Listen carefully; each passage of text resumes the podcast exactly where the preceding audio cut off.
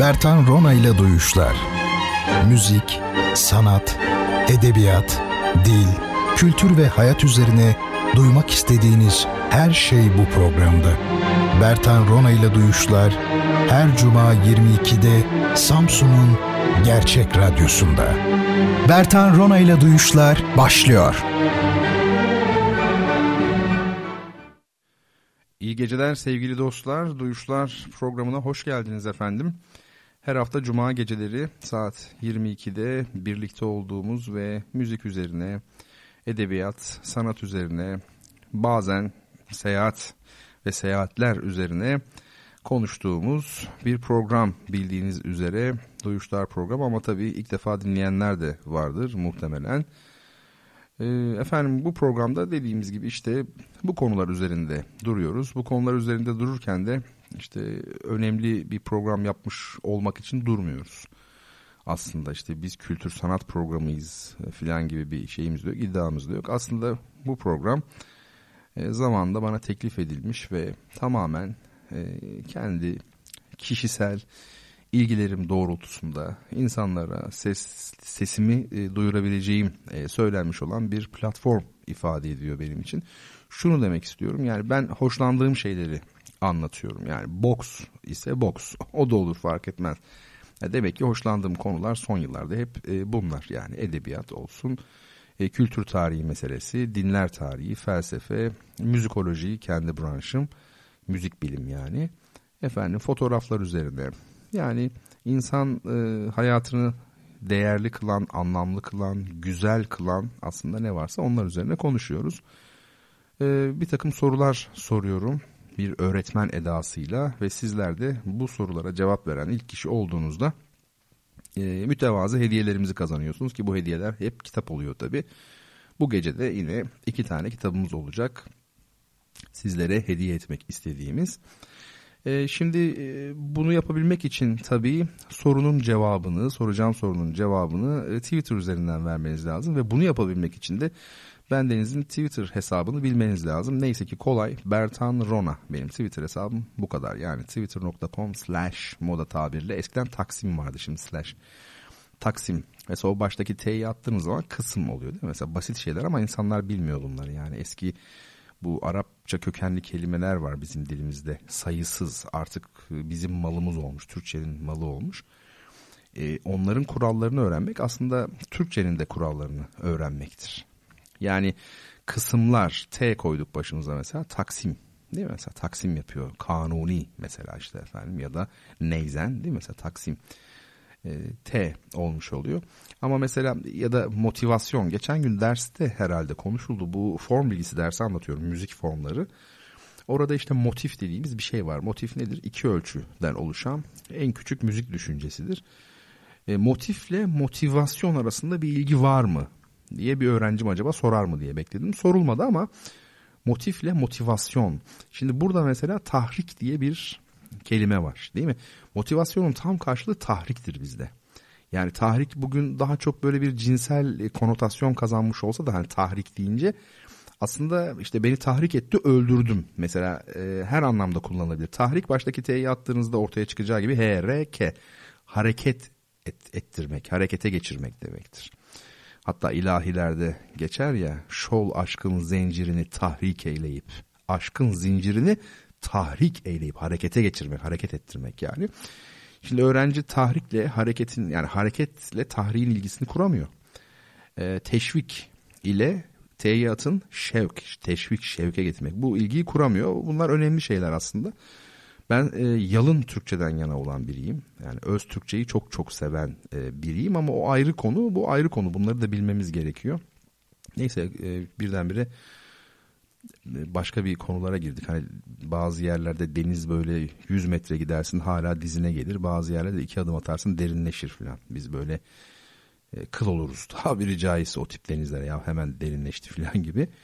Birdenbire konu böyle bir şeye geldi. Şunu diyordum slash Taksim neyse Bertan Rona Twitter e, hesabını eğer takip ederseniz e, sorunun cevabını oradan verirsiniz ki zaten başka platformlardan e, cevap kabul etmiyorum kitapla ilgili olarak söylüyorum bunu. E, doğrudan mention yazıyorsunuz soruyu soruyorum E, düzenli olarak programı dinleyen e, dinleyicilerin biliyor zaten bunu. Bilmeyenler için söylemiş oldum. Onun dışında aynı şekilde Bertan Rona benim Instagram hesabım. E, bu Instagram hesabında da özellikle görseller tabii paylaşıyorum. Program esnasında üzerinde konuşacağımız. Kimi zaman bir e, fotoğraf oluyor, modern bir çalışma oluyor. Kimi zaman gezip gittiğimiz yerler bu gece olacağı gibi efendim paylaşılıyor. O bakımdan Instagram ve Twitter'da takip edin ki bu geceki programı anlayabilirsiniz. Çünkü neredeyse tamamen görseller üzerine konuşacağız. Vaziyet bundan ibaret. Bir de duyuşlar@gmail.com şeklinde bir elektronik posta adresimiz var. Kitap kazandığınızda adresinizi, adınızı, soyadınızı, adresinizi, telefon numaranızı göndermek için onun dışında da her türlü mesele için e, bizlere ulaşmak açısından efendim Twitter'dan da ulaşabilirsiniz. Twitter ben kendim kullanıyorum. Ama diğer e, benimle ilgili bazı hesaplar var. Onları ben kullanmıyorum. Efendime söyleyeyim ama Twitter'dan mesaj yazabilirsiniz. Gerçi açık mı mesaj onu da tam bilmiyorum. Gerçi çok kişilerle mesajlaştım ama açık olup olmadığını da bilmiyorum. Bir ara bir bakın ne olur bana da söyleyin. Yani mesela beni takip etmeyen bir kişi acaba mesaj yazabiliyor mu onu tam olarak bilmiyorum. Neyse ee, bunlar başka konular tabii. Efendim bu geceki ilk hediye kitabımız Kuyu ve Sarkaç. Edgar Allan Poe meşhur Annabelli var ya ünlü şiir. Ee, o şiirle tabii bütün dünyaca tanınan ama o şiire gelinceye kadar akşam olur. Ee, o çok sonlarda yer alır yani edebiyatçı kişiliği şöyle bir düşünülecek olursa öyle eserleri var ki Edgar Allan Poe'nun çok da önemli bir isim. Hem hayatı hem sanatıyla. E, kuyu ve sarkaç dediğinizde bakın kuyu çok önemli bir imgedir. Kuyu. İşte Hazreti Yusuf'un kuyuya düşmesi meselesi vardır ama kuyu e, İmam Serahsi'nin de atıldığı bir yerdir kuyu. Kuyu hiçbir şeye benzemez. İnsanı çok kötü yapar. Yani zindan gibi de değildir. Çünkü siz çok çok derin bir yerdesiniz. Bir deliktesiniz ve çıkma imkanınız, ihtimaliniz yok. Sağdan soldan da kuşatılmış durumdasınız. Gerçekten yani inanılmaz bir imge. Metin Erksan'ın Kuyu diye bir filmi var. Bir e, yani bu topraklarda kadın olmak ne demek? Onu anlatıyor ve filmin adını Kuyu koymuş. Yani gerçekten de kuyunun içinde olmak gibi çünkü yani çaresizlik, yankısı var sesinizin. Sadece siz duyuyorsunuz. E, diyor ya şair belki yine gelirim sesime ses veren olursa bir gün. Tabii onu belki daha toplumsal bir bağlamda söylüyor şair ama e, edebiyatın gücü de biraz böyledir. Yani toplumsal alanda geçerli olan değil mi bireysel anlamda da geçerli olabilir. Biz nasıl alırsak o şiiri o an itibariyle öyledir. O konuda bir sıkıntı olmaz. Ee, hani var ya ben asker değil nişanlıyım. Mesela bu dizeye çok anlam yüklenmiştir pek çok insan tarafından. Kimdi? Cemal Süreyya'ydı galiba değil mi? Efendime söyleyeyim e, ben asker değil nişanlıyım. Yani o askerlik görevini yaparken nişanlısını düşünüyor gibi. Yani o aşık olma sıfatının bu şekilde bir insanın üzerine giydirilmiş olması. Ya ben asker değil nişanlıyım. Biz böyle algılıyoruz tabii burada bu tür bir imge var gibi. Oysa ki şair burada şunu demek istiyormuş. Kendi söylediğine göre asker işte su getir mesela ben asker değil nişanlıyım. Nişanlı dediği apoletlerin üzerinde rütbe olan yani ben e, uzun dönem e, değil kısa dönem yapıyorum. Yani üniversite mezunuyum gibi belki. Yani as subay, yedek subay özür dilerim. Aha. As teğmen yani. Ha. E, ama bu engel değil yani bizim şiir o şekilde algılamamıza e, engel değil. Veya biliyorsunuz çok çok çok meşhur nedir o? Ee, Veda bu sesi olarak tanıdığımız bildiğimiz meşhur şiir vardır ya Orhan Seyfi Orhon'un. Alnına hani o bırakıp giderken seni Değil mi yani o öksüz tavrını takmayacaktın. Alnına koyarken veda bu seni e, yüzüne o türlü bakmayacaktın. Bu aslında Orhan Seyfi Orhon'un e, kanserden vefat eden, kanser hastalığından vefat eden kızı için, evladı için yazdığı bir şey. E, şiir. Söz istemiş babasından kız. Ben öldüğümde ağlamayacaksın diye. Babası da dayanamayıp tabii ağlıyor ve onun üzerine yazıyor. Bu şekilde okuduğunuzda böyle eliniz ayağınız tabii titriyor yani o kadar güzel ki. Bazen düşünüyorum. Bilmiyorum tabii her türlü sevgi güzeldir. Emek verildiği zaman güzeldir ama e, e, yani evladına, ebeveynin evladına duyduğu sevgi gibisi yok herhalde yani. Çünkü o karşılık beklemeyen bir sevgi Öbür türlü ne kadar büyük aşk olursa olsun mutlaka bir karşılık bekleniyordur ondan. İster istemez bu da doğaldır zaten. Öyle değil mi? Adı üzerinde yani bakın karşılık diyoruz. Ya karşı cinslerden bahsediyoruz. E çok doğal yani. Birisi bir şeyler verecek, öbürü de bir şeyler verecek. Bundan daha doğal ne olabilir?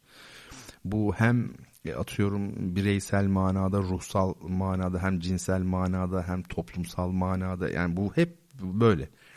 Ama işte kızına yazdığı zaman ya o çok acayip bir şey, e, duygu yani babanın kızına yazdığı şiir ve öyle bir şiir. İnanılmaz ki geçen hafta da okumuştum biraz galiba değil mi? E, şimdi efendim Edgar Allan Poe'nun bu kuyu ve sarkaç deyince işte isim kuyu ve sarkaç biraz korku var hissediyor musunuz? Hafif böyle bir değil mi yani korku var. Bu Amerikalılarda özellikle Avrupalılarda da tabii onların bu Katolizm nedeniyle hortlaklar, böyle büyücüler, orman mesela onlarda bir orman kültürü var. Bizde orman kültürü yoktur Anadolu'da. Yani vardır da şöyle bizim ormanlarımız Karadeniz'de daha çok ve dağlık alanda. Yani düz orman dediğimiz şey Türkiye'de pek yok. Bir Almanya'daki Schwarzwald gibi mesela.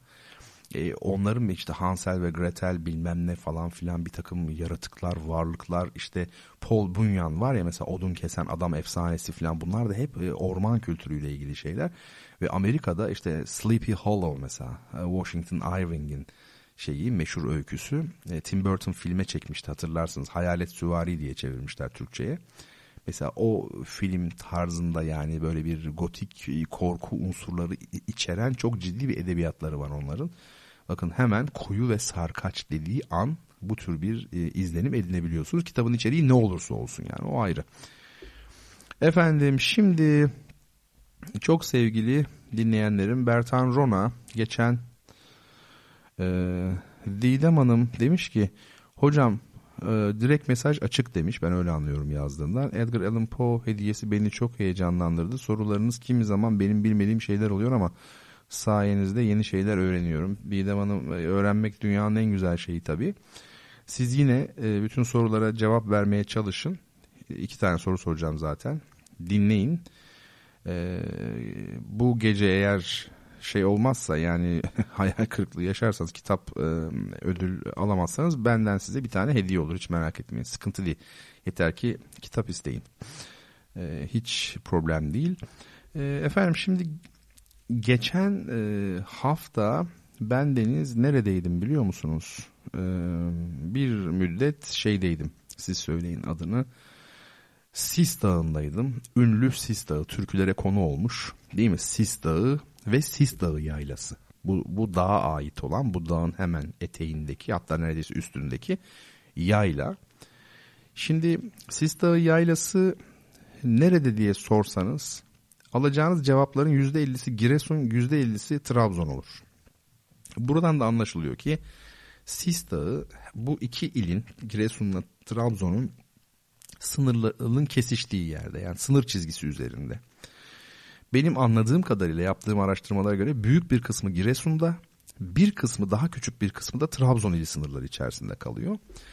Ancak Sis Dağı'na e, her iki ilden gitme imkanı da var. Görele'den Kemençe'nin başkenti adı verilmiş. Değil mi? Kemençe heykeli bulunan e, Giresun'un Görele ilçesinden de gidebiliyorsunuz. Ama efendim e, Beşikdüzü Şal Pazarı yani Trabzon içinden de gidebiliyorsunuz. Trabzon'dan da gidebiliyorsunuz. Biz ikinci şeyi tercih ettik. Ee, güzergahı öyle söyleyelim tercih ettik. Yani öncelikle Beşikdüzü diyelim. Arkasından hemen Şal Pazarı. Yani Beşikdüzü ne demek biliyor musunuz? Beşikdüzü Trabzon'un şöyle Türkiye haritasını gözünüzün önüne getirin. En batıdaki ilçesi gibi düşünün. Yani Beşikdüzü. Yani Şal Pazarı da öyle. Sonra Şal Pazarı'na doğru e, gelmiş olduk. E, Şal Pazarı'ndan da işte rota zaten bilinen bir rota efendim. E, acı su arkasından da şeye çıkıyorsunuz artık işte e, zirveye çıkıyorsunuz. Şimdi bu tabii 2182 metre. 2158 diye kalmış aklımda ama 2182 olması lazım. E, şeyin Sis Dağı'nın yüksekliği rakım 2182 metre. Yayla ise yani bu dağın tepesi tabi. Yayla ise kabaca 1950 ile 2000 civarında. Yani yaylanın bulunduğu rakım tabanı bu anlama geliyor. E, bu da tabii ciddi manada bir soğuk demek. Şunu hiç unutmayın. Yüksekliğin artmasının doğrudan doğrudan coğrafi sonucu sıcaklığın düşmesidir. Ne kadar yükselirseniz hava o kadar soğur. Efendime söyleyeyim işte vardı ya bize öğrettiler 33 metrede bir 1 derece düşer veya işte 105 metrede bir 1 derece düşer artar gibi yerin altına gidince de artar tabii yani bu da gayet doğal. Şimdi ben fotoğraflar yükledim bazı fotoğraflar yükledim Instagram'a. Orayı bir açalım beraber. Ee, Edgar Allan Poe'nun bu Kuyu ve Sarkaç kitabını paylaştım önce fotoğrafını. O zaten yani bakarsınız ona can yayınlarından. Efendime söyleyeyim arkasından biz fotoğraf fotoğraf gidelim. Umarım herkes açabilmiştir yani buradan gideceğimiz için e, sıkıntı da olmasın. Herhangi bir sıkıntı kimse kaçırsın istemiyorum. Çok sevgili bir dinleyicim demiş ki uzun bir aradan sonra çok şükür buradayız. Yüzümüzde gönlümüzde sevinç edasıyla dinlemedeyiz. Saygı ve sevgiyle efendim. Evet e, belki de en ilginç tarafı işin Twitter dolayısıyla ismen hiç bilmediğim yani benim için sadece harften ibaret olan çünkü e, adı da yazmıyor mesela kişinin icabında. Ama 40 yıllık dost gibi değil mi böyle tanıyor gibi hissetmek bu çok güzel bir e, duygu. O bakımdan saygı ve sevgi bizden. Hoş geldiniz. Uzun bir aranın ardından her zaman gönlümüz, kapımız sizlere açık. Şimdi e, ilk fotoğrafta nereyi görüyoruz? İşte bu Beşikdüzü Şal Pazarı dönüşü. Yani şöyle söyleyeyim bu yolu düz böyle takip ederseniz ana yolu e, varacağınız yer 40 kilometre sonra Trabzon'dur. Ondan 70 kilometre sonra da Rize'ye gidersiniz. Yani bir saat sonra buradan Rize'desiniz aşağı yukarı yakın. E, arkaya doğru giderseniz de yine aynı mesafede Giresun olmuş oluyor. Yani Doğu Karadeniz hattında biliyorsunuz Giresun, Trabzon, Rize, Artvin diye gidiyor. Artvin tabi şehir olarak baktığınızda kent merkezi deniz kenarında değil. Hopa deniz kenarında. Artvin içeride kalıyor yukarıda. O ayrı ama coğrafi olarak baktığınızda e, Giresun, Trabzon, Rize ve e, Artvin şeklinde sıralanıyor. Bu Şal Pazarı yoluna doğru dönüyorsunuz. Beşikdüzü Şal Pazarı yoluna doğru dönüyorsunuz.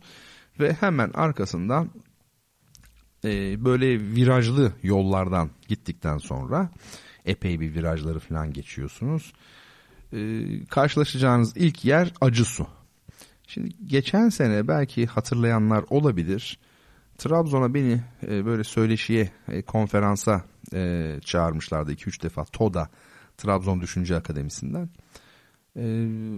Oraya gittiğimde sağ olsunlar çok zarif insanlar. Hocam bir yemeğe götürelim seni dediler. Olur dedim hay hay. Bir işte yemek esnasında ben kola mı istedim bir şey istedim. Çok zararlı böyle her zamanki gibi. Ne yazık ki bir şey istedim. Dediler ki o yok işte soda verelim filan. Ben de işte soda hiç sevmem. Ne yapalım ne edelim? Dediler ki kisarna ver bir tane. Allah Allah. Bakayım dedim kisarna neymiş merak ettim ben de. İçtim. Soda bildiğiniz soda gibi değil. Suyla soda arası bir tat. Çok güzel ve özel bir tat ve hiçbir şekilde gaz yok ve rahatsız edicilik yok. Sıfır yani. Ama soda adı da Kisarna ve bu o bölgede bir köy. Köyün adı. Oradan çıktığı için Kisarna şeyi suyu. Acı su diyorlar işte buna. E, yola çıktığınız zaman işte ilk durak göreceğiniz ilk yer Kisarna. E, Kisarna diyorum özür dilerim. Acı su. Bu da Kisarna'nın bir benzeri olmuş oluyor. Burada yemek yeme imkanınız var. Burası muhtarın yeri diye bir mekan. Şimdi ben ilk defa gördüm burayı. E, fotoğraflara şöyle bir bakalım arka arkaya. Bakın bu da hemen arkasındaki fotoğraf görüyorsunuz. İşte acı sunun çıktığı nokta kaynak. Su buradan akıyor. Herkes buraya geliyor.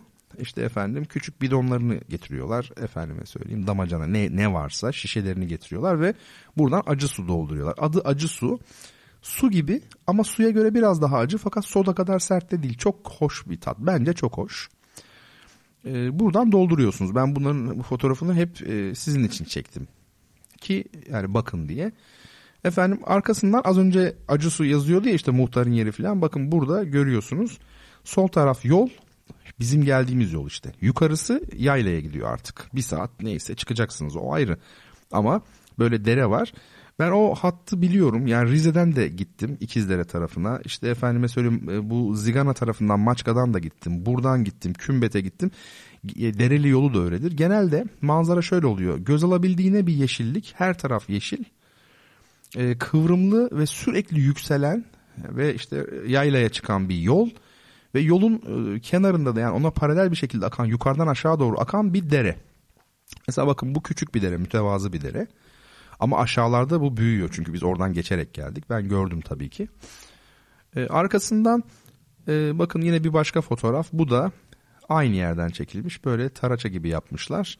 Dere böyle basamak basamak akıyor.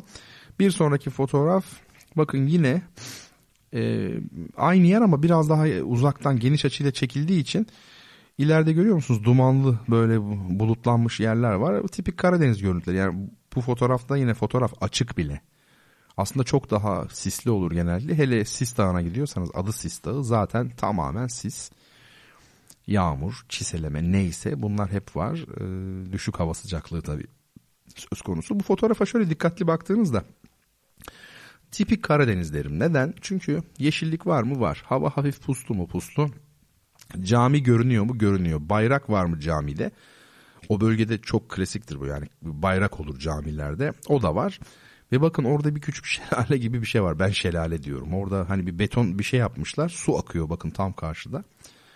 Bu gerçekten e, enteresan. Yöre insanı betonu çok seviyor yani vazgeçemiyor. Ben de yolda söyledim e, güldük bayağı arkadaşlarla. Hani bu siz söyleyin adını. Şelale yapılacaksa onu da ben getiririm ben yaparım falan betondan yaparım kardeşim diye. Şelalesi bile küçük kişisel şelale betondan. Enteresan. Şimdi e, bu arada şunu söyleyeyim. E, son fotoğraf yine aynı yer. Bu defa öbür yönü çektim yani aşağı doğru. Zaten belli eğim var aşağısı olduğu belli. E, şunu ifade etmek istiyorum.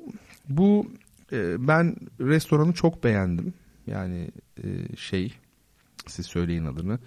Muhtarın yeri. Bir kere dürüst insanlar. E, ne yazık ki Türkiye'de, dünyada da böyle çoğu yerde e, bu şey var ya siz söyleyin adını. E, yani yol üstündeki böyle yerlerde güven olmuyor yani. Adam pahalı e, satıyor hizmetini ve ürününü. Nasılsa diyor bir daha görmeyeceğim onu o kişiyi falan diyor. Ondan sonra sağlıklı olmuyor. Rahatsız olsanız geri dönebileceğiniz bir yer değil. Hak arayamazsınız falan filan. Kamyoncu lokantaları dışında lezzet yok. Kalite yok ne yazık ki. Fakat ben buradan çok memnun kaldım onu söyleyeyim. İnanılmaz dürüst. Yani dürüstlüklerini anlatmak için söylüyorum yani yanlış anlaşılmasın. Yeme olaylarını söylemek değil tabii mesele de. Şimdi mesela orada işte yok kuzu eti, dana eti meselesi var. Dana eti de sert olur bilirsiniz. Ee, bizim dana etimiz çok yumuşak dedi yani. Ve gerçekten inanılır gibi değildi. Yumuşaktı. Bu kadar lezzetli. Zaten bu tip yerlerde şöyle oluyor. Artık bir tanışıklık e, kesbedince bir ünsiyet peyda olunca öyle söyleyeyim. Yakınlık olunca telefon ediyorsunuz. Diyorsunuz ki abi biz geliyoruz yoldayız. Bizim e, kahvaltımızı hazırla. Yani sabah çıkarken o hazırlıyor. Telefonla iletişim halinde oluyorsunuz falan filan. Kahvaltınızı yapıyorsunuz. Yaylaya gidiyorsunuz. Sohbetinizi yapıyorsunuz. Geziyorsunuz yaylada. Yaylada zaten hiçbir şey yapmasanız otursanız sandalyeye yorulursunuz. Bu söylediğimi unutmayın. 2 saat sadece otursanız sabah geldiğinizde hani denize gitmiş olursunuz ya böyle çok kötü deniz adamı çarpar yorar işte öyle olursunuz. Yayla çok aşırı derecede serin olduğu için. E dönüşte de işte size bir öğle yemeği hazırlarlar ne istiyorsanız. E böyle şey yani tanıyın derim yani gezin. Ben zaten niye anlatıyorum bunları biraz da şey yapın diye yani. E, siz e, gezip görün diye Türkiye'yi insanlar sevsin diye genç arkadaşlarım özellikle bahsedeceğim Türkiye'den. Ee, şimdi şöyle bir şu an şu an e, acı su içesim var demiş çok e, değerli bir hanımefendi Selma Uyar e, hanım. E, bu arada mesajı da öğrenmiş olduk. istek geliyormuş demek ki. Ben de onu kabul ediyorum. E, ona göre okumuş oluyorum. Çok çok teşekkürler. Bu işe de yaramış oldu. Neyse bu sistanı bayağı bir anlatacağım size. Video falan da çektim. Bu defa da videoları falan fotoğrafları erken yükledim ki öncelikle şimdi o bölge yani Sis Dağı'nın olduğu bölge arka arkaya çeşitli dağlardan oluşan aslında geniş bir bölge. Yani Sis Dağı e, o bölgenin bir parçası sadece. E, o bölgeye ne deniyor biliyor musunuz? Ağasar deniyor. Ağasar. meşhur şu türkü var ya Ağasar'ın balını gel salını salını diye. O çok Hicaz makamında böyle içimizi yakan bir türkü vardır ya meşhur. İşte o türkü o bölgenin türküsü. Ee, bu Görele bölgesi size söylemiştim yani Kemençe'nin ana vatanı diyoruz ya. Burada bir oluşum var bir şey var burada. Yani bunu duyurmak gerekir. Ne var burada? Şimdi Türkiye'nin her yeri aynı değildir e, musiki folkloru açısından. Mesela Elazığ musiki folkloru dediniz mi o bir adadır. Bir kültür adası. Yani Elazığ başka bir şeydir. Ya da Argovan türküleri dersiniz. Öyle değil mi? Ya da mesela Kırşehir. Şimdi Kırşehir dediniz mi? Hacı Taşanlar, efendime söyleyeyim değil mi? Neşet Ertaşlar, Muharrem Ertaşlar, efendim Çekiç Aliler. E, kimler yok ki? Dolayısıyla böyle adalar var. Görele ve bölgesi o civar yani bütün o havza bence öyle. O bakımdan bu türküyü de bunu bilerek dinlemek lazım. E, Ağa sarın balını, gel salını salını, Sis Dağı'ndan da bahsediyor türküde. Ben genellikle türkü çalmam, halk müziği değil sadece popüler müzik de pek çalmıyorum ama gerçi popüler müzik çalıyoruz. Caz olsun, Latin falan çalıyorum ama halk müziği çok az yer verildi bu programda. Şimdi mesela bir tane örneğini dinleyeceğiz ama söyleyen kişi böyle türkücü değil geleneksel manada Kazım Koyuncu, rahmetli Kazım Koyuncu. Ee, Karadeniz'i gerçekten temsil ettiğine inandığım bir kişidir. Onu da söyleyeyim. Çünkü her zaman halkından yana, e, dünyadan yana, insanlıktan yana onurlu duruşuyla bildiğimiz, hatırladığımız bir kişi. Soytarılar gelip geçer. Her şey gelip geçer ben size söyleyeyim. Onurunla anılırsın en son dönüp geriye baktığında. 60 yaşına geldiğinde ya keşke de böyle yapmasaydım ne olurdu ya en fazla aç kalırdım ya ölmezdim dememek için her zaman dik durmak, e, onurlu olmak gerekir. Çünkü her şey değişir. Hiçbir şey aynı kalmaz yani. O önemli. O bakımdan şu an böyle Karadeniz müziğini temsil ettiğini düşünen ya da bu şekilde lanse edilen insanların hemen hemen tamamı birkaç tanesi dışında belki hepsini tanımıyorum ama e, bazıları özellikle e, Kazım Koyuncu'nun kanaatime göre ayakkabısını dahi boyamaya değmez yani. Ben boyatmazdım mesela. Anlatabiliyor muyum? E, ona layık değiller. Ayakkabısını boyamaya layık değiller. O kadar e, Kazım Koyuncu seviyorum ki Kazım Koyuncu'nun müziğini de hiç bilmem. Ama insan olarak e, duruşunu seviyorum. Sözlerini okudum, hayatını biliyorum ve 33-34 yaşında gencecik kaybettiğimiz bir isim. Onu saygıyla, sevgiyle anıyoruz. Allah gani gani rahmet eylesin. Ağa sarın balını, gel salını salını.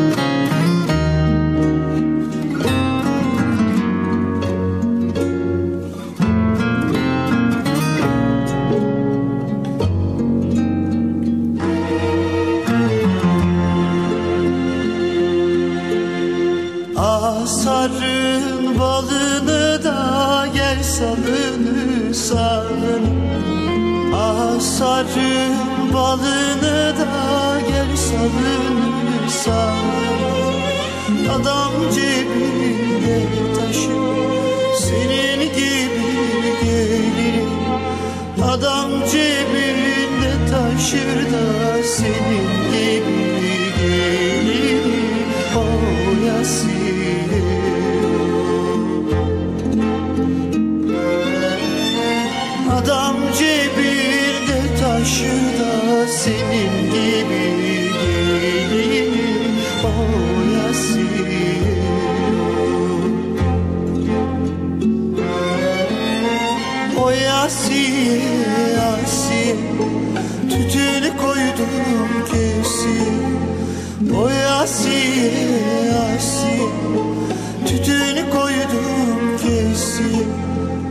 Baban seni verida bir bakır asiye o yasiye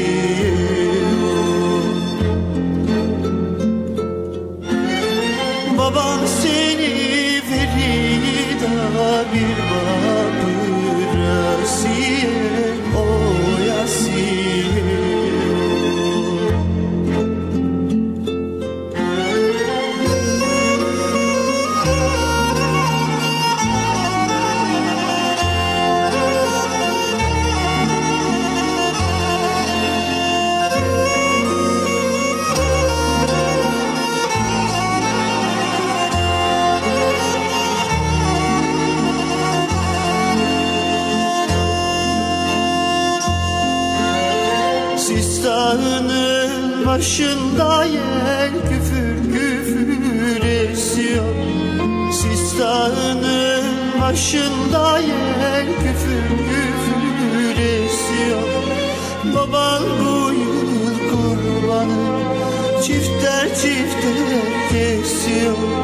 Baban bu yıl kurbanı da çifter çifter kesiyor. O Yasin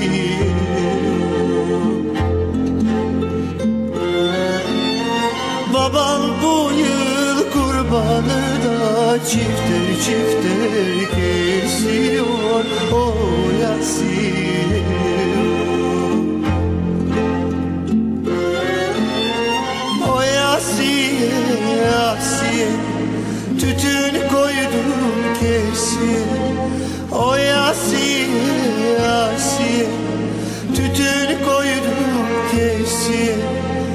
Baban seni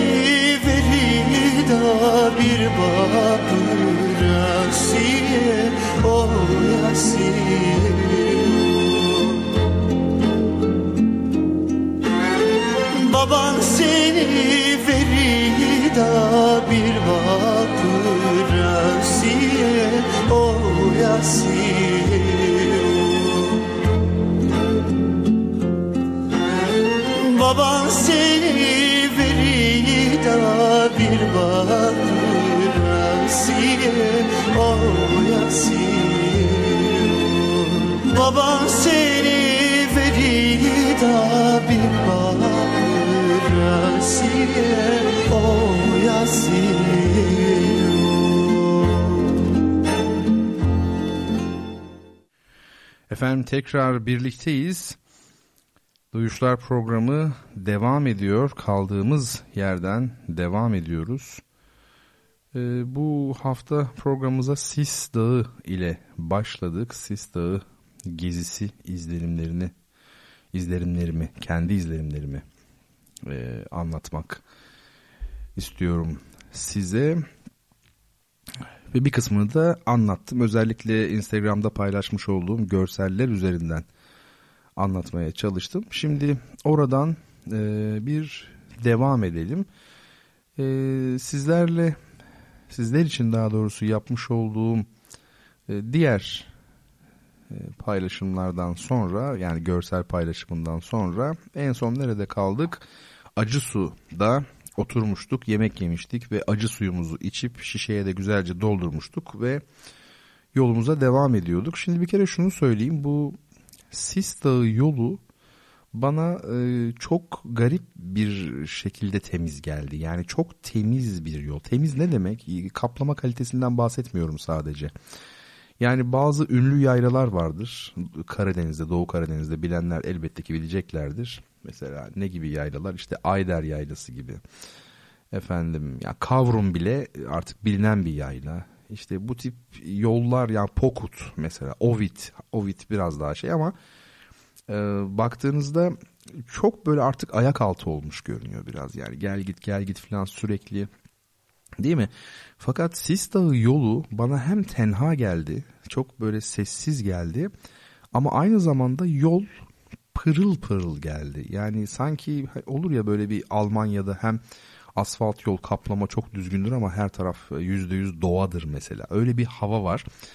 Bakın şimdi Sis Dağı tabelası var. Umarım bulmuşsunuzdur. Paylaşmış olduğum fotoğrafların yeni bir e, öbeği öyle diyeyim.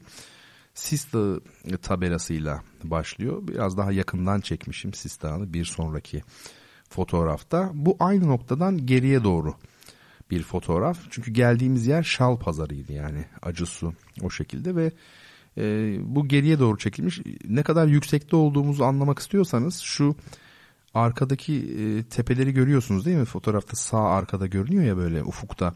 Bakın o aşağı doğru iniyor. Yani ne kadar yüksekte olduğumuz aslında buradan anlaşılıyor. Ancak ağaçlar hala var. Birazdan ağaçlarla ilgili bir şey söyleyeceğim. Bir sonraki fotoğrafa bakın. İşte az önce kastettiğim buydu. Yani böyle bir temizlik var dediğim. Yani sanki bir yurt dışında İskoçya'da falan gidiyormuş gibi hissedebilirsiniz. Çok araba geçmiyor Yolların çizgileri belirgin, gayet yeterli. Efendime söyleyeyim. Tabi buralarda iki gidiş, iki dönüş öyle bir yol beklemeyin. Gidiş dönüş bu yollar ama yeterli. Bu da yeter. Sadece uçurum tabi olan bir takım yerlerde dikkatli gitmek gerekir. Çünkü aşağısı çok çok derin vadiler oluyor. Ve Sis Dağı tabelasıyla bu yolu bakın görüyorsunuz. Bu fotoğrafların hepsini aynı noktadan çektim. Yani yol üstünde durduğumuz bir yerde çektim ve bakın bir sonraki fotoğraf. Şimdi bu fotoğraf önemli. Neden önemli? Bu fotoğrafta hiçbir şey görmüyorsunuz neredeyse. Yani anlamsız bir fotoğraf gibi yani değil mi? Ne var ki bunda? Bunu şunun için çektim. Ee, Doğu Karadeniz'de yükseldiğiniz zaman e, yüksel, yükseltinin yani rakımın kaç olduğunu ağaçlara bakarak aslında biraz anlayabilirsiniz. Çünkü Doğu Karadeniz'de ağaç orman yani orman üst sınırı 1800 metre. Bu ne demek? 1800 rakımın üzerinde artık ağaç yok. Ağaç yaşamıyor. Hadi 1800-1900 yerine göre değişir ama o civar. Bu Akdeniz'de 2400 metreye kadar çıkıyor. Çünkü o bölge daha ılıman güneyde olduğu için. Daha kuzey ülkelerinde yani Litvanya falan gibi yerlerde orman üst sınırının 900 metreye kadar düştüğünü biliyoruz. Karadeniz'de 1800 metre civarı 1800-1900 arası değişiyor. Ağaçlar kesildiği an bilin ki rakım 1800-1900'un üzerindedir. Yani burası mutlaka öyle bir yer. Artık zaten yaylaya oldukça yakın bir noktanın fotoğrafı bu. O nedenle çektim. Bakın bundan sonra hiçbir şekilde zaten şeyi göremezsiniz. Ne derler onun adına? Ee, ağaç göremezsiniz. Sadece böyle hani ne görürsünüz? Çayır görürsünüz. Öyle söyleyeyim. Şimdi şöyle bir devam ettiğimizde Bakın Sis Dağı'nı ilk defa gördük. Şöyle düşünün böyle bir düzlük düşünün. Ön tarafta gördüğünüz gibi dalgalı düzlük. Bir sonraki fotoğrafa geçtim. Umarım takip edebiliyorsunuzdur. Bakın böyle bir kaya var gibi değil mi? Böyle aşağısı uçurum gibi. Gibi değil uçurum. Aşağısı gerçekten de sonsuzluğa kadar gidiyor. E, tabiri caizse. Belki bin metrelik bir e, vadi e, tabanı var aşağıda. E, fakat e, tabii sis olduğu için biz bunu fotoğraflayamadık. Yani net bir şekilde ben size göstermek isterdim derinliğini ama mutlaka e, Google'da vardır fotoğrafları. Yani güneşli bir havada çekilmiş o aşağısının nasıl bir uçurum olduğuna dair. Bakın insanlar da adrenalin isteyen Karadeniz insanı 3 e, hanımefendi oraya doğru gidiyor gördüğüm kadarıyla bu fotoğrafta. Uçurumun kenarına kadar gidecekler. Demek ki oradan bakacaklar aşağıya. İşte bir adım daha atsa ölürüz falan gibi. Gerçekten inanılmaz bir adrenalin. Şimdi bu kayalık gibi esas büyük parça arkada kalıyor. Arkada kalan bir parçası daha var. Yani bu fotoğrafı benim çektiğim noktanın arkasında. Orayı da göreceğiz. Orası tamamen artık bulutların altındaydı, arasındaydı. Dolayısıyla biz e, o ucu tam olarak şey yapamadık, fotoğraflayamadık ne yazık ki. Rakım 2182 o civarlarda. Bizim bu fotoğrafı çektiğim yani benim çektiğim noktalar 2000 metrenin üzeri. Çünkü şu karşısı 2100 var en az. Bu hanımların olduğu bakın orada uçta duruyorlar. E, dolayısıyla e, bizim bulunduğumuz noktada 2000 metrenin üzerinde olması gerekir. Yayla tabanı zaten 1950-2000 civarı. Ve bir fotoğraf daha var ona da bakalım. Bu fotoğrafa baktığımızda da aşağı doğru böyle bir gidiş görüyoruz değil mi? Bir uç, işte orası uçurum. Bir örnek sadece bu. Yani oradan mesela bir ayağınız kaysa Allah korusun tutunamazsınız. Yani orada tutacak herhangi bir şey. Gittikçe hızlanırsınız. Düşersiniz düşersiniz ve artık ucu bucağı belli değil yani hakikaten enteresan. Ve sizle bir de video paylaştım. Bu videoda Sis Dağı'nı anlatmaya çalışıyorum ama anlat anlatamıyorum. Şundan dolayı anlatamıyorum. Video 2 dakikalıktı. Kesmiş Instagram. Ben Instagram'da videolara sınır olduğunu bilmiyordum. Yani demek ki bir dakika alıyor en fazla. Şey gibi yani WhatsApp gibi o da kesiyor ya ve görüntü kalitesi de düşüyor tabii. Ve burada siz Sistan'ın öbür tarafı işte bu arkamda kalıyor dedim ya az önce. Bu videoda gördüğünüzde e, o kısmı olmuş oluyor Sistan'ın. Şimdi o bölgede tabii sürekli bir yağmur hali var. Yani ama batıdaki gibi bir yağmur e, değil. Yani şöyle tabii o, o şekilde de e, Doğu Karadeniz'de artık böyle yağmur yağıyor mu yağmıyor mu bir anlamı kalmıyor sizin için yani. Zaten yağmurlu. Yani yağmur bir doğa olayı gibi gelmiyor. Hani İzmir'de ben şimdi 30 yıla yakın zamanım geçti İzmir'de. Hani yağmur yağ, yağıyor diye bir olay vardır yani. Yağmur yağar böyle. Ya yağmur yağıyor evet. Değişik bir şeydir bu. Arada bir olur filan. Değil mi? Her yerde de böyledir. E, Karadeniz'de öyle olmuyor. Çok fazla yağıyor ve sizin için dediğim gibi hava yağmurlu falan gibi bir durum artık e, muhayyileniz öyle algılamıyor yani. Aklınız öyle almıyor. Ve yukarılarda yayla tarafında da ince ince bir serpinti olur sürekli. Yani herhangi bir şekilde hava durumuna bakmanıza gerek yok. Mutlaka vardır o serpinti. İncecik sürekli yağar. Belli bir şeyi çıkın mesela o Karadeniz'de yukarıya doğru.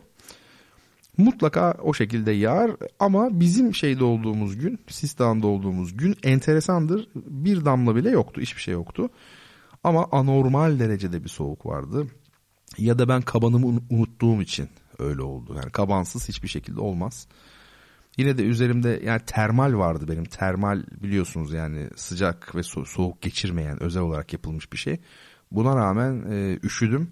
Hatta bugün yani üzerinden bir hafta geçti tam. Bugün böyle bir şey nefesimde özellikle programa bir saat iki saat kala böyle bir nefesimde bir provokasyon hissettim. Yani iyi değil nefesim böyle bir hafif bir öksürük gıcık gibi bir şey. Acaba diyorum bu bir haftalık üşütme mi bu?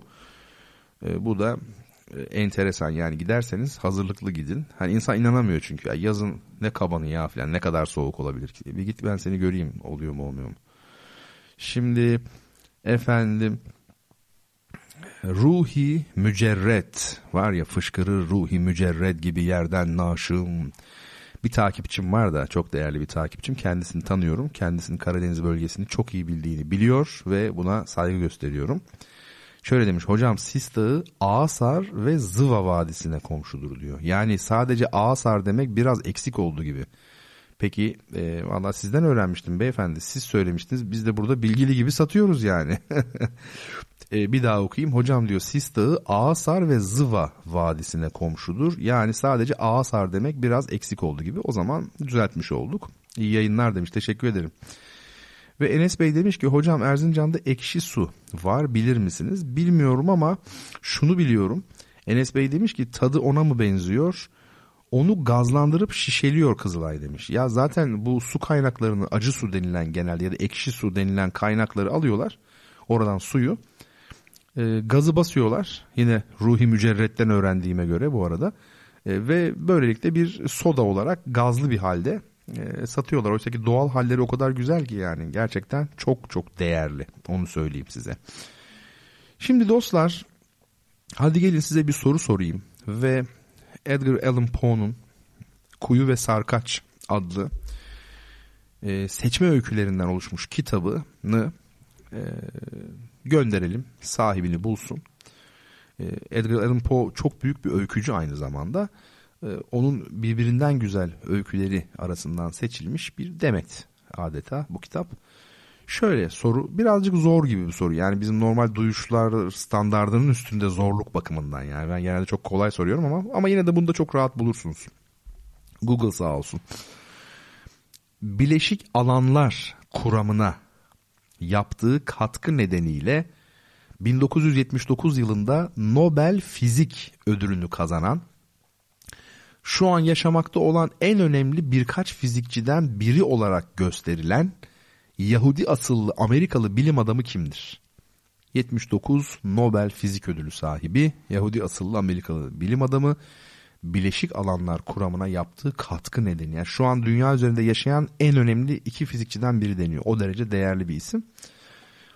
Ee, bu değerli bilim insanının efendim e, adını Twitter'dan mention olarak yazdığınızda kitabınızı size göndereceğiz.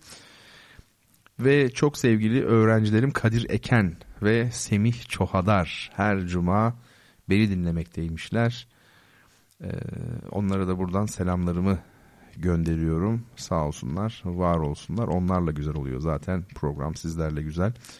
İlk defa şey hissettim böyle hani dinleyicilerimden işte efendim mesaj geliyor, isim okuyorum falan. Şu an şunun selamı var falan. Radyocu gibi hissettim. Hani klasik radyocu diye bir şey var ya hep böyle selamlar gönderilir falan filan. Demek ki onların çevresi çok geniş. Benim öyle değil vallahi ben yani sınırlı sayıda insan tanıyorum zaten. Ama yani tanıdığım insanlar hep değerli insanlar. O da bana yetiyor yani.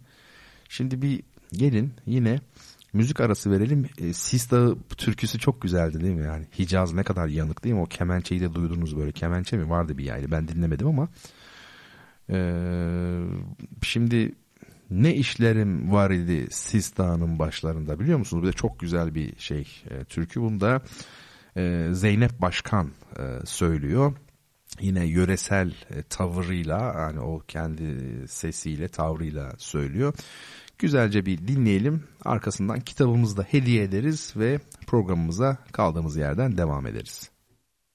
Oy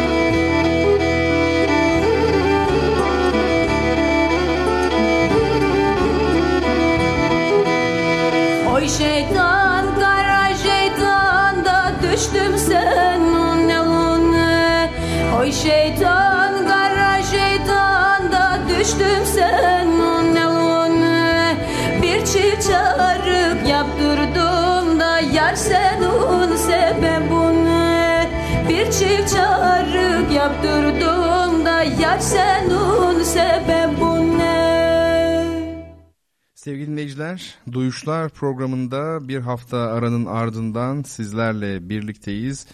Efendim bendeniz Bertan Rona Duyuşlar programını sizler için hazırlıyor ve Cuma geceleri saat 22'de her hafta sunmaya çalışıyorum.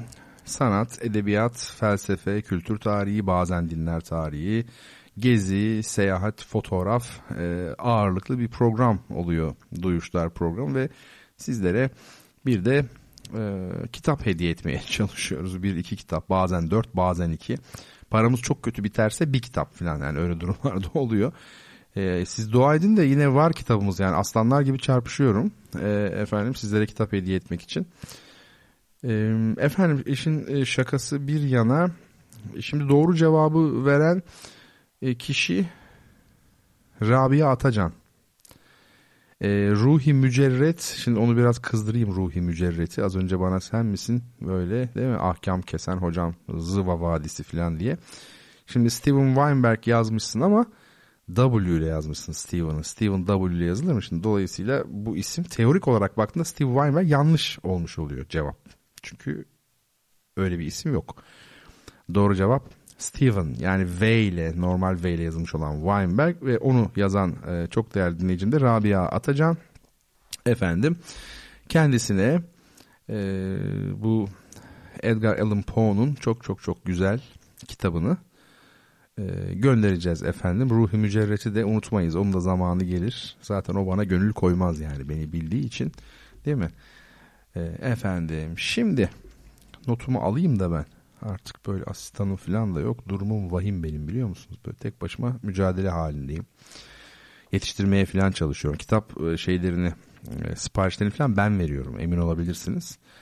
Kitap yurdundan. Ben bu arada kitap yurduna aboneyim ve benim ne kadar kitap hediye ettiğimi bir hayal edin. Yani yüzlerce, binlerce böyle gerçekten abartmıyorum. Yani felaket başka vesilelerle de çok kitap hediye ediyoruz tabii.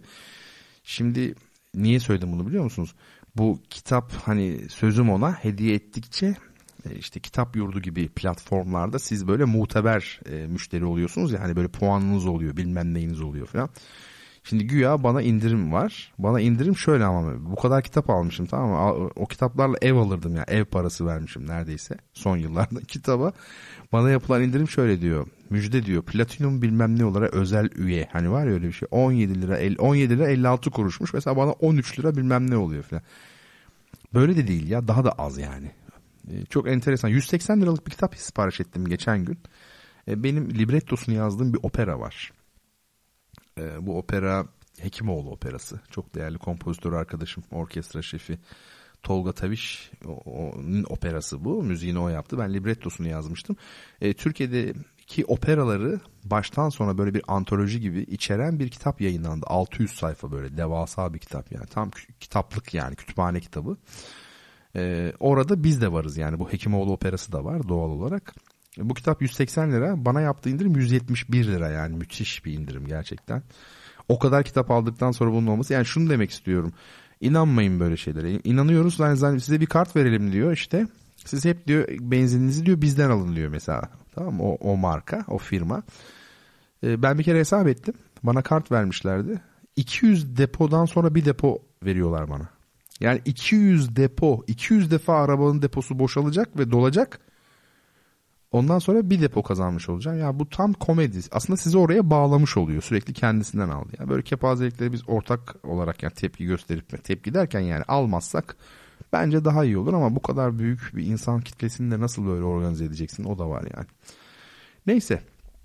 Ee, çok sevgili Rabia'cığım görüşmeyeli umarım iyisindir. Kitabını göndereceğim sana. E, oldu mu?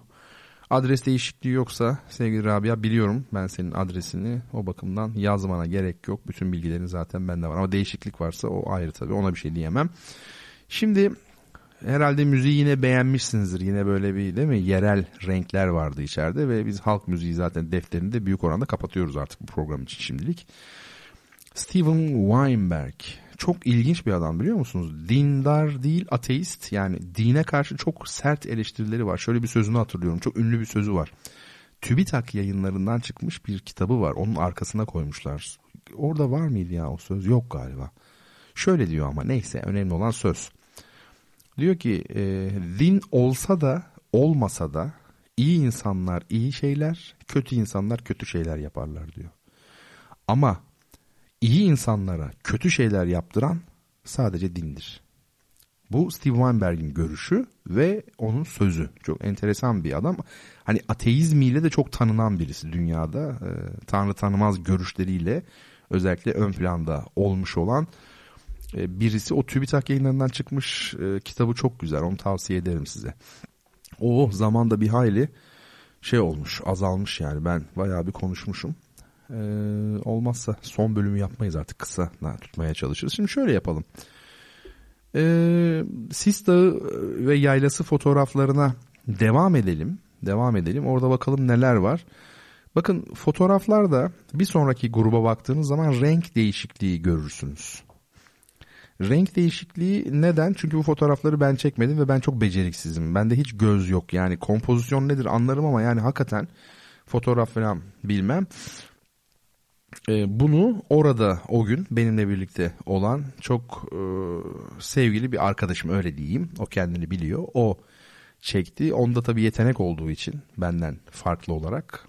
Gördüğünüz gibi fotoğraf bir, bir öncekilerin rengine bakın. Benim çektiklerime böyle mat falan şeyler.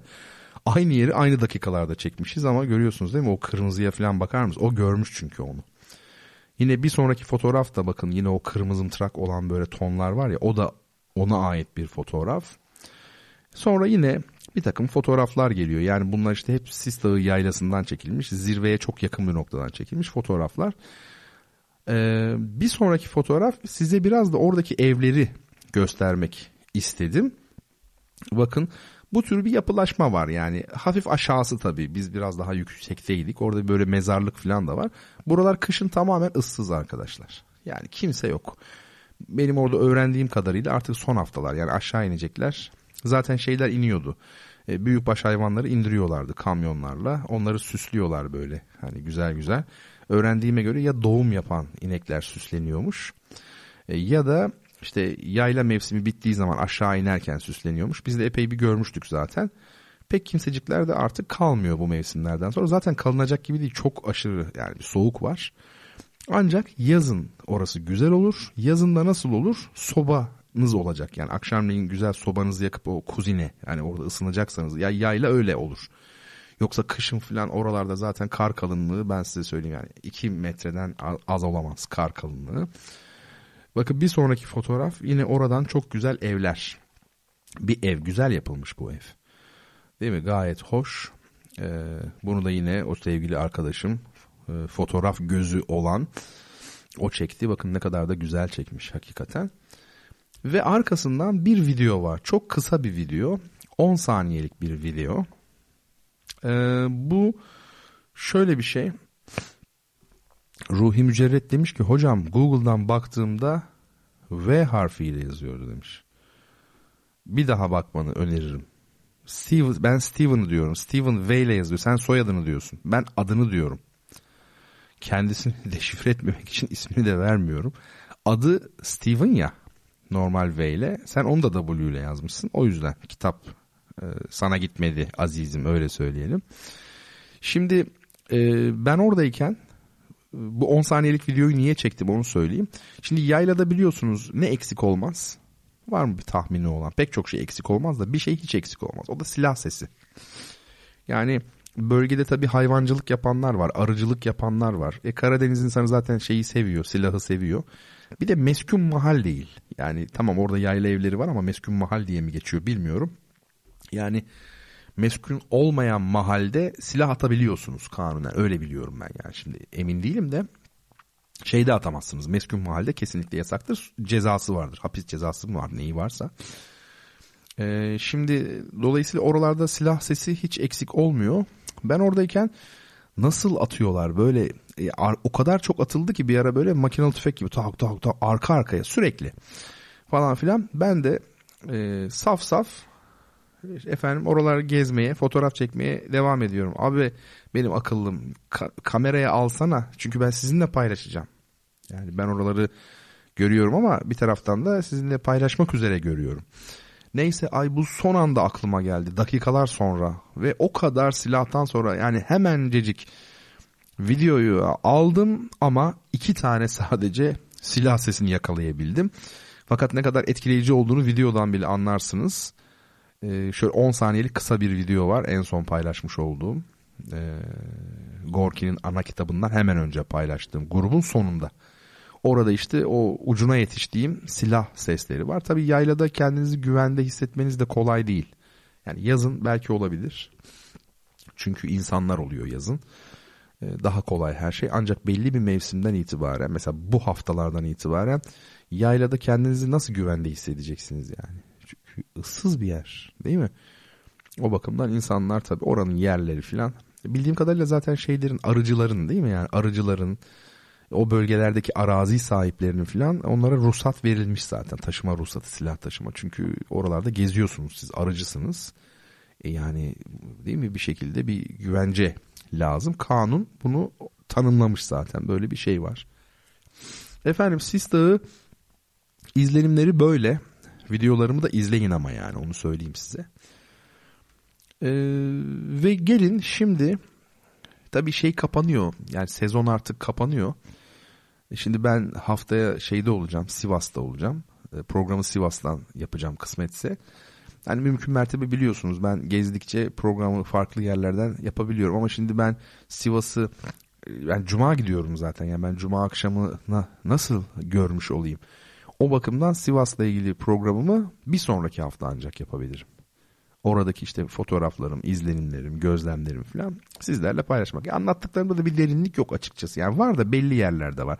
Son derece yüzeysel anlatıyorum. Yani Sivas'ı tanımak isteyen internete girer yine bakar. Benden çok daha güzel fotoğraflar da bulur ama benim anlattığım şeyler Bertan Rona'nın gözü oluyor bazen işte benim gördüğüm şekilde oluyor. O bakımdan onu önemsiyorum yani. Yoksa size böyle yüzeysel gezi programına da dönüştürmeyelim yani duyuşlar öyle değil mi?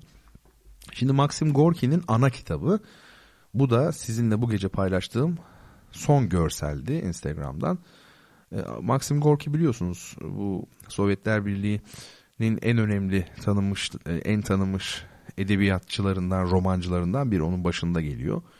Bolşevik partisinin dünya görüşünü en başından beri benimsemiş. Lenin'e hep çok yakın olmuş. E, yani Marksist-Leninist e, mücadelenin hep içinde olmuş bir isim Gorki.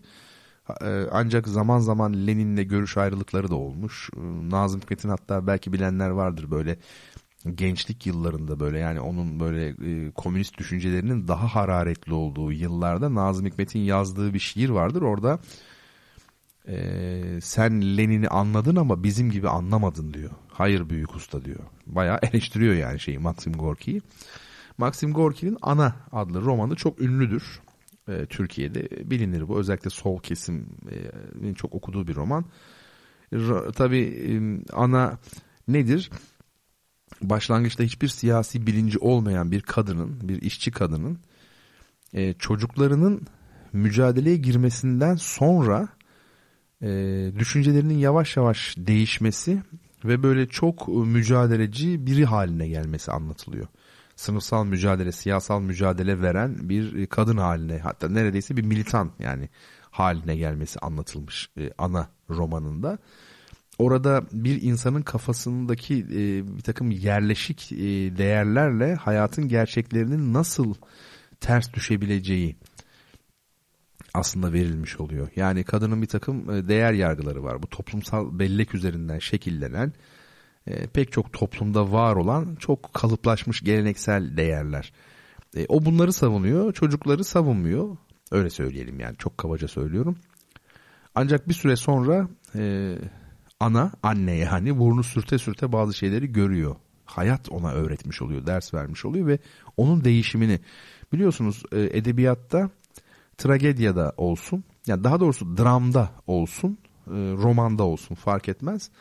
Karakter değişim göstermek zorundadır. Yani işte Bihter Ziyagil. Bihter Ziyagil'in romanın başındaki hali farklıdır. Romanın sonundaki hali farklıdır. Zaten karakterle tipi ayıran iki özellikten biri de iki kıstastan biri de budur. E, tipte böyle bir değişim olmaz. Karagöz'de Hacivat'ta değişim olmaz. Onlar neyse odur. Şablon gibidirler. Hiçbir derinlik yoktur onlarda. Onlar bir şeyleri yansıtırlar. Semboldür onlar. Nedir? Hacivat işte efendim Çelebi Osmanlı'nın Karagöz'de dobra konuşan yörük, yörüğün efendim temsilcisi olmuş oluyor. Bir çeşit şablon aslında. Derinlik yok ve değişim yok. Ee, hani böyle romanlarda şurada burada böyle yan karakterler yan yan karakter olmaz da tip işte. İşte Laz Bakkal. Yani eserin aslıyla ilgili değildir o hiçbir zaman. Sadece arada bir bir dekorun bir parçası gibidir. Ama karakter öyle değil. Dolayısıyla burada da e, ana gerçekten çok büyük bir değişim geçiriyor. Bunu söyleyelim. Peki bu kitabı vermek için yine bir soru soracağım sizlere. Sorumuz şöyle. Ee, daha kolay bir soru mu, daha zor mu anlayamadım. Bir bak bu daha zor gibi sanki ama bunu bilmiyor oluşunuza da kızacağım yani gerçekten. Çünkü öyle birini soruyorum ki ya böyle saklı kalmış değerlerimiz var bizim. Neyse şey yapmayayım. Hadi söylüyorum şimdi. 1895 1600 yorulmuşum ben ya. 1895'te doğduysa nasıl 1600'de ölsün?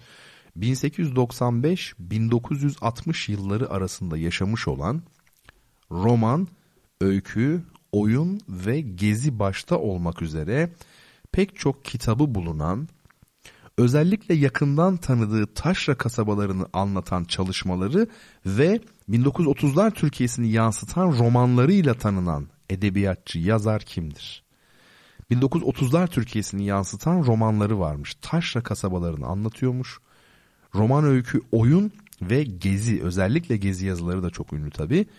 Büyük bir yazar 1895 1960 yılları arasında yaşamış olan bir edebiyatçı. Hatta şöyle söyleyeyim Türkiye'nin en büyük sinema yönetmenlerinden biri geçtiğimiz senelerde onun e, olağanüstü bir romanını e, perdeye aktardı öyle söyleyeyim. Onun sinema versiyonu yaptı yani ve hayatımda izlediğim en iyi filmlerden biriydi. Ve gelin son müzik aramızı verelim. Rahmaninov, Sergey Rahmaninov Rus romantizminin ve genel olarak romantizmin son büyük bestecisi 1873-1943 yılları arasında yaşamış olan büyük besteci Tatar kökenli. Onun dördüncü piyano konçertosunun birinci bölümünü dinleyeceğiz. Uzunca bir müzik. Çalan piyanist e, Vladimir Aşkenazi kendisiyle tanışma imkanım olmuştu.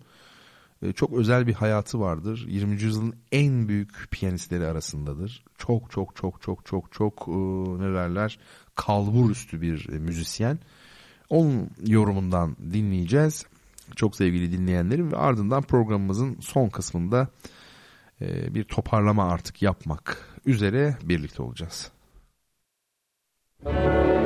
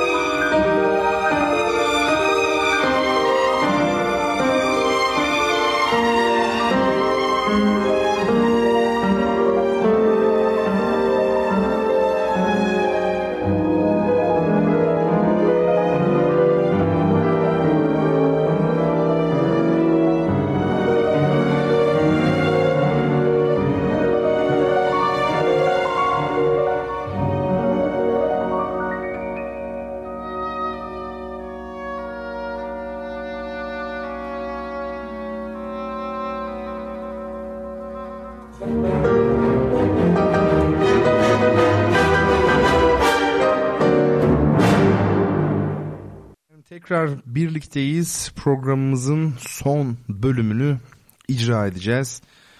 E, icra etmek de böyle tunturaklı bir ifade tabii. Bazen hani generaller falan oluyor televizyon programında. Tatbikatın ikinci aşamasını icra ediyoruz falan.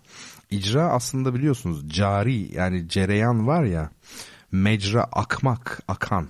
Cereyan da akar ya böyle akım, akım diye çevrilmiş zaten. Akmış oluyor yani tabii yani icra etmek yazılı olan bir şeyin aslında realize edilmesi yani gerçeğe dönüştürmesi execution İngilizcesi. Değil mi? Yani infaz aslında tam Türkçesi infaz.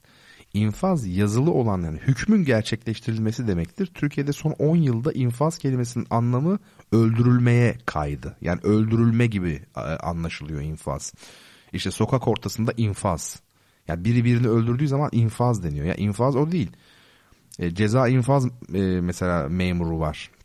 Gardiyanlar değil mi? Siz hapse girdiğinizde de sizinle ilgili verilmiş olan ceza ne, ne edilmiş oluyor? İnfaz edilmiş oluyor yani gerçekleştirilmiş oluyor. Böyle bir şey. Execution da böyle bir şey. İdam mesela geçen hafta hatırlarsanız Stenka Razi'nin idamı değil mi? adlı bir oratoryo dinlemişti. Kantat Dimitri Shostakovich'ten. Rusların tabiriyle Shostakovich. Ve bu siz söyleyin orada ne vardı? Orada işte dediğim gibi yani idamı o infaz edilmesi o şeyin cezanın. Peki şimdi uzattım. Doğru cevabı veren kişi sorumuza az önce bir soru sormuş idik. Demiş idik ki efendim 1895-1960 yılları arasında yaşamış roman öykü, oyun ve gezi başta olmak üzere pek çok türde kitabı bulunan, özellikle yakından tanıdığı taşra kasabalarını anlatan çalışmalarıyla ve 1930'lar Türkiye'sini yansıtan romanlarıyla tanınan edebiyatçı, yazar kimdir dedik. Elbette ki doğru cevap Nahid Sırrı Örik. Ee, çok özel bir yazar bana kalırsa Nahid Sırrı Örik. Ee, Zeki Demirkubuz da onun Kıskanmak adlı romanını değil mi? Ee, sinemaya aktarmıştı. Yani onu çok güzel çekmiş gerçekten. Hatırladığım kadarıyla kendi senaryosuyla. E, olağanüstü bir film. Tabii roman daha da e, güzel ama film ayrı bir güzellik. Yani ikisi çok başka şeyler. Sinema zaten edebiyatla evlidir ben size söyleyeyim. Yani en ünlü filmlerin neredeyse tamamı edebiyat uyarlamasıdır. Solaris mi derseniz, Yedi Samuray mı dersiniz, yani ne derseniz diyeyim bunların tamamı edebiyat uyarlaması büyük e, filmlerin aşağı yukarı. Ezel Bey de yazmış, Hatice Kübra Hanım da yazmış e, Hatice Kübra Hanım tam yazmış. Nahit Sırrı Örik şeklinde. E, ancak dediğim gibi e, ilk yazan olmak gerekiyor ve Oğuz Bey'e kitabını gönderelim. Oğuz Bey'in adresi, telefon numarası bizde var. Yanlış hatırlamıyorsam eğer bir değişiklik yoksa göndermesine de gerek yok. Efendim şimdi artık programımızı bitirelim. Ben ilginç bir şekilde hastalanıyorum. Yarın da bir yine yayla gezisi var ama size herhalde her hafta yaylanacak da değilim yani. Çünkü kümbetten kısmen yani kısmen bahsettik. Bu e, Sis Dağı'ndan biraz daha ayrıntılı bahsettik. Ee, yarın başka bir yayla var ama nasıl gideceğim ben bu halde bilmiyorum. Gittikçe nefesim kötüleşiyor. Böyle bir hafif öksürük e, oluşmaya başladı. Yani irite ediyor nefesimi. Siz beni dinlerken sizlere bunu yansıtmamaya çalışıyorum ama ne derece başarılı olduğunu da bilmiyorum. O bakımdan yavaş yavaş e, toparlayacağım. E, kapanırken, e, kapatırken Wagner'in e, önemli operalarından biri olan biri olan Valkyrie operasından bir orkestral bölüm dinleyeceğiz. E, Wagner büyük bir orkestratör tabii. Öyle denebilir ki müzik tarihinde hiçbir bestecinin özellikle de bu romantik dönem civarlarında yani hiçbir ismin etkisi Wagner kadar büyük olmamıştır. Yani Wagner öyle büyük bir e, dahi ki özellikle opera sanatına getirdiği yenilikler, özellikle orkestrasyon tekniğine getirdiği yenilikler ve armonide gerçekleştirdiği ilerlemeler o kadar dikkate değer ki e, bugün biz Wagner olmadan hiçbir şeyi konuşamaz olduk neredeyse. E, Stravinsky'nin e, nefret ettiği biridir Wagner. Ama öyle ki şunu demiştir yani Debussy'nin, Debussy çok önemli bir besteci.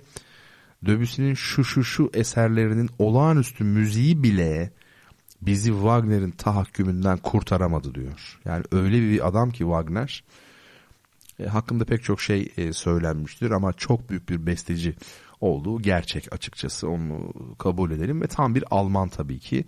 Verdi ve İtalyan operası neyse ona tam karşıt değerleri savunuyor. Wagner ve Alman operası. E, büyük bir edebiyatçı, önemli bir düşünce insanı, yazar. E, Wagner hayatı devrimlerin içerisinde geçmiş, oradan oraya kaçmış, tutuklama emirlerinden falan. Böyle de aktif bir anarşizan hayatı var. Müziğe çok geç yaşta başlamış. Büyük tuba gibi o sarı büyük enstrümanlar var ya bakır üflemeliler. Onların büyük bir kısmını kendi atölye kurup orada üretmiş. Kendi yeni çalgılar tasarlamış. Çok enteresan bir kişi ve 13 büyük operasıyla Tristan und Isolde gibi büyük bir başyapıtla Parsifal'le hep mitolojik temalara e, değinmiş olan dev bir besteci ve onun ünlü bir sözü vardır Wagner'in. Daha evvel paylaşmıştım onu söyleyeyim bir kere daha arkasından müzikle sizi baş başa bırakayım. Şöyle diyor Wagner. Çok bilinen bir söz vardır hani. Fransızlar müziği toplumda, İtalyanlar aşkta, Almanlar ise bilimde kullanır derler. Lafı uzatmayalım beyler. Çevirisi şöyledir. Fransızlar virtuozdur, İtalyanlar şarkıcı, Almanlarsa besteci. Yani Fransızlardan ancak virtuoz çıkar diyor. İtalyanlardan şarkıcı çıkar, Almanlardan besteci. Bu mağrurluk var ya zaten e, Wagner'i bu mağrurluk pek çok düşüncesiyle beraber Nazizmin kültürel temellerinden biri haline getirmiştir. Hitler Nietzsche'de bulduğu yani kendisine esim veren o bulduğu şey ne kadarsa onun belki bir 10 katını Wagner'de bulmuştur. Hitler'in e, hayatta belki de Wagner kadar hayran olduğu hiç kimse yoktu. Öyle söyleyeyim. E, şimdi Wagner'i dinleyelim. Wagner'in Valkürelerin Gezisi. Bu Valküre operasından böyle bir bölüm var. Orkestra şefi Daniel Barenboim Sizleri bu olağanüstü güzel Berlin Filarmoni ve Daniel Barenboim yorumuyla baş başa bırakıyorum. Kitaplarınız gönderilecektir ve haftaya inşallah nasip olursa e, Sivas'tan e, sizlerle birlikte olmayı diliyorum efendim. Görüşene kadar hepiniz hoşçakalınız.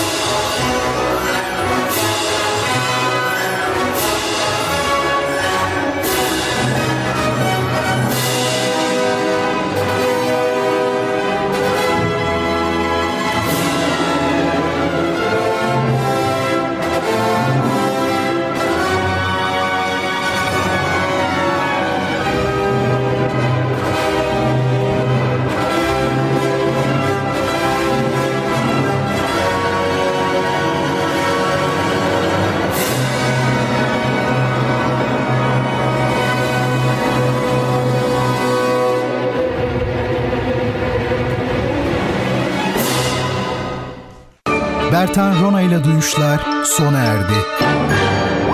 Bu program hakkındaki düşüncelerinizi dinleyen et radyogercek.com adresine mail atarak bize ulaştırabilirsiniz. Dinlemiş olduğunuz programda ürün yerleştirme yapılmıştır.